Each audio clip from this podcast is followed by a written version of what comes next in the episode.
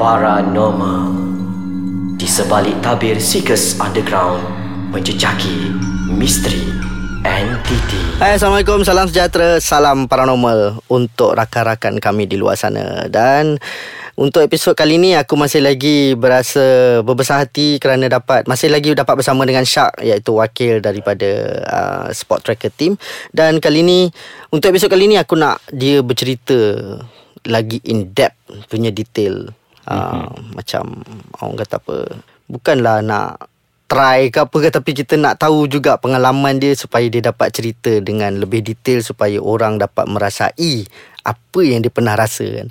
Okey Syak, cuba cerita sikit dekat pendengar semua macam contoh macam pengalaman di episod yang lepas Syak cerita tak into depth punya detail kan. Mm-hmm. So kali ni kita nak lebih detail. So Syak boleh menceritakan sedikit tentang kata apa uh, sejauh mana kepercayaan Syak dengan benda ni sampai boleh melibatkan diri dalam dunia ni mm-hmm. and sejauh mana pengkajian Syak uh, terhadap sesuatu benda tu. Okey, uh, bagi Syak uh, aktiviti paranormal ni uh, sebagai pengkaji paranormal, uh, Syak dapat rasakan yang Oh kita terus je. Mungkin uh, uh, mungkin soalan tu a bit macam complicated lah. Dia dia dia senang macam ni ah Syak. Okey.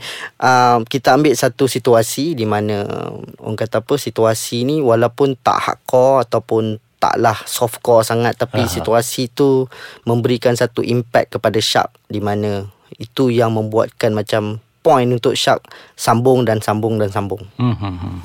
Okey, uh, setiap aktiviti Shark yang Shark buat pada ni uh, tengok pada hotspot agak eh. Okay. Hotspot uh, yang kita buat uh, di mana setiap lokasi-lokasi yang berlainan uh-huh. yang ada juga hotspot yang kita dapat rasa feel feel yang amat yang orang cakap macam lain uh, ni lah kan kita tahu lah tempat tu power uh, lah tempat uh. tu yang amat power bila okey katakan pada siang hari tu kita buat Ricky dulu first uh-huh. kita Ricky kita nak cari untuk first yang kita buat kita uh, untuk safety first kita uh-huh. tengok dulu kawasan-kawasan dan baru kita buat untuk cari hotspot cari uh-huh. hotspot tu like macam rasa macam kita rasa macam ada something yang tempat tu yang lebih ni lah Mm-hmm. cakap uh, okey okey um itu itu dari segi orang kata apa uh, apa yang penyediaan lah kan. Aha. yang di mana semua orang akan tahu dia agak sinonim dengan semua grup. Semua akan buat benda yang sama. Cuma mungkin waktu tempat dan juga situasinya yang beza-beza kan. Okey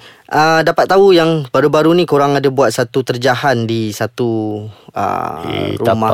Uh, uh, rumah pusaka. Rumah pusaka uh. kan uh, so boleh ceritakan sikit pasal okey ini sekadar intro eh kalau korang nak tahu lebih lanjut apa yang terjadi dekat orang dan apa yang orang buat korang kena tunggu tahun baru ni orang akan riliskan video tu uh-huh. dan sama-samalah kita tengok nanti so Syak cerita sikit apa yang jadi apa yang oh, yang okay. menarik minat korang kat tempat tu okey uh, first uh, ada seorang kawan dia ingin nak minta bantuan eh minta uh-huh. bantuan uh, supaya dapat buat pembersihan eh, pembersihan rumah pusaka di Cenderiang Tapah tak silap okay. saya. Uh, okay, kami tu saya hubungi saudara saudara Kai yang ini hmm. daripada GBRX.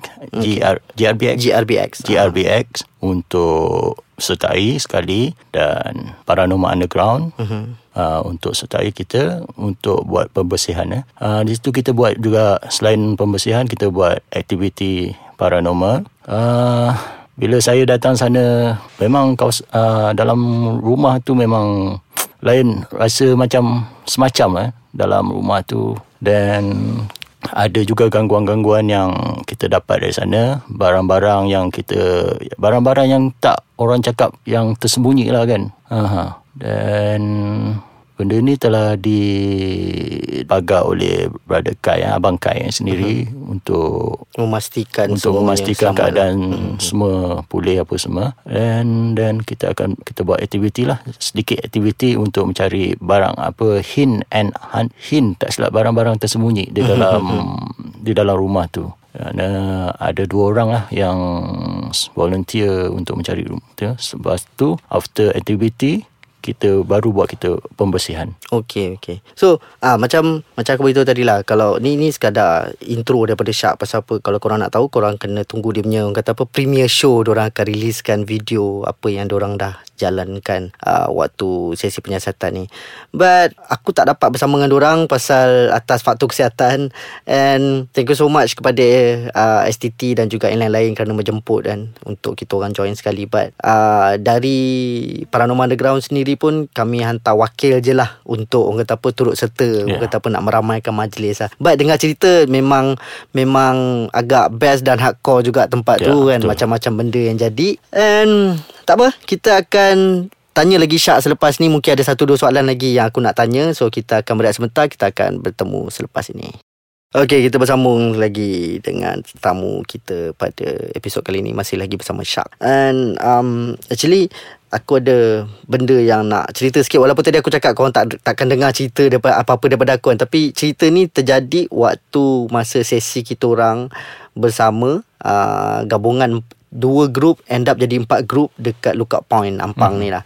So apa yang terjadi kat situ adalah uh, yang menariknya pasal kita orang memang masing-masing menjalankan study field masing-masing. So masing-masing come up dengan orang kata apa info dan juga history yang kita pernah dapat tahu lah apa yang terjadi dekat situ kan. At one point bila uh, kita orang tengah masa tu dah habis sesi, kita semua dah berkumpul balik di parking lot dekat bawah tu and tiba-tiba kita didatangi oleh anggota Polis. PDRM, uh, PDRM. Uh, datang so nak check out lah apa yang kita mm-hmm. buat apa semua and lucky to us pasal apa tiada sebarang adingan-adingan yang tak diingini berlaku dan juga kami mendapat sokongan penuh daripada anggota dan anggota tu ada cerita something yang buatkan kita orang terdiam pasal kes pembunuhan kes pembunuhan ha. ha pasal benda ni kita orang dah rasa daripada sampai. Cuma kita tak tahu apa dia mm-hmm. benda tu. But kita bila sampai je kat spot tu semua rasa macam apa ada strange feeling kat sini ya dia macam pelik. Kita tahu memang ada kes pembunuhan kat situ but kita tak tahu dekat mana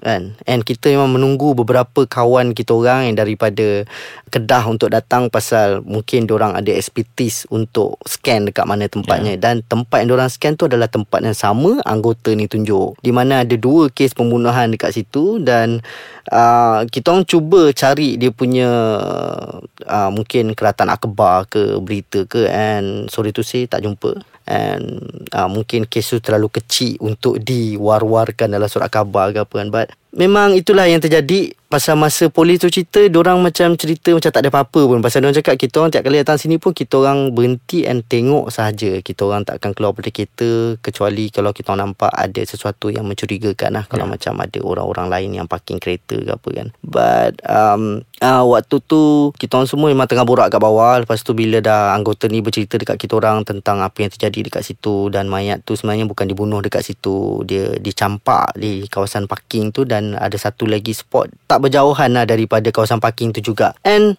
benda yang membuatkan kita orang pasal kita orang yang menjalankan tugas malam tu untuk untuk merungkai misteri apa yang terjadi kat situ.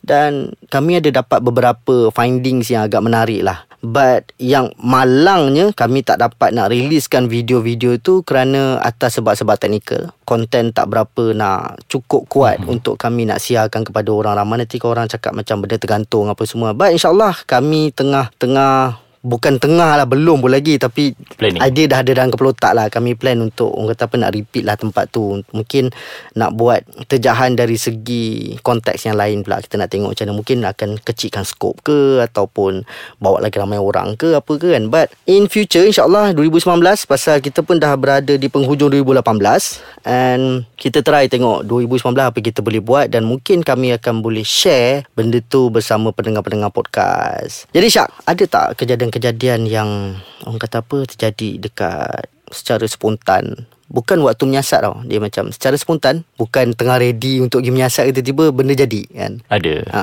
boleh ceritakan sikit? Ada juga. Kadang bila kita sebelum kita nak buat aktiviti tu ada jugalah gangguan-gangguan yang kita dapat. Macam syak dah biasa dengan gangguan-gangguan uh-huh. macam ni. Kadang bila ada kita nampak sesuatu macam mengganggu kita kan? Uh-huh. kita dapat rasa macam insting kita uh, bahawa tempat lokasi tu amat macam hotspot. uh, uh, Dia kira macam ni uh, Itu kalau uh, Nak pergi menyiasat Aha. Ini kalau macam Di luar daripada lapangan penyiasatan mak- Maksudnya macam di rumah ke Di tempat kerja ke Apa kan Aha. Tempat kerja apa semua okay. Hmm. Ada juga Syak ternampak Waktu Syak naik kereta kan Hmm. Balik daripada Kuala Lumpur Dalam pukul 2 pagi 3 pagi Ada Syak memang ternampak apa Penanggal Penanggal Di satu lokasi uh, Masa Syak naik daripada flyover tu Hmm. Tiba-tiba Terlihat lah Macam kelibat penanggal tu Melintas depan Syak Syak ada tanya pada Seorang kawan Syak Yang dia, yang dia berasal daripada kampung tu Mhm. Dia cakap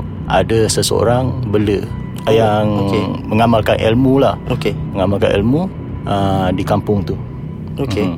So uh, uh, Benda tu Dia jadi memang Betul-betul sekali pintas lah Ah, sekali pintas. uh, apa, apa, apa yang Sharp punya action waktu tu Syak punya action Buka Syak buka uh, Tingkap Syak Terus tengok.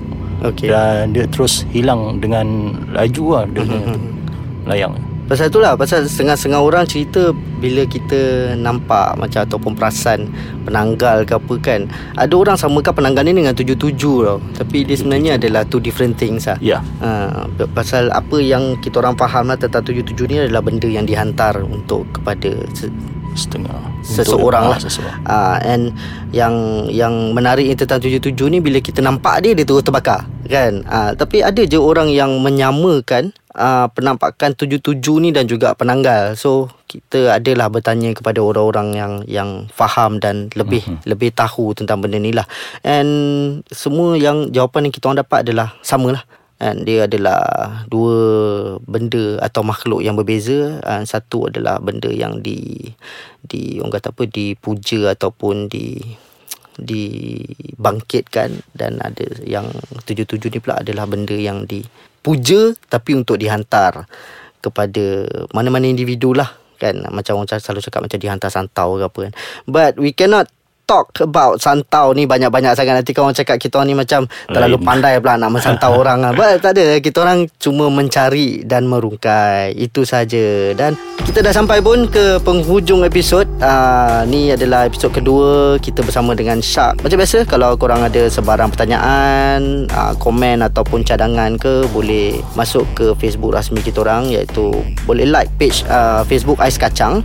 Ataupun boleh masuk ke website rasmi iaitu www.aiskacang.com.my dan kalau nak follow Instagram dan juga Twitter dua-duanya handle yang sama iaitu Elias Ais Kacang MY dan kepada rakan-rakan yang korang tahu rakan-rakan korang belum pernah dengar lagi podcast ni mintalah diorang ni download podcast ni di di Google Play Store ataupun App Store. Download je it's free tak ada bayaran apa-apa. Yang dalam tu ada bermacam-macam jenis podcast. Korang nak dengar daripada English Malay sampailah ke Chinese.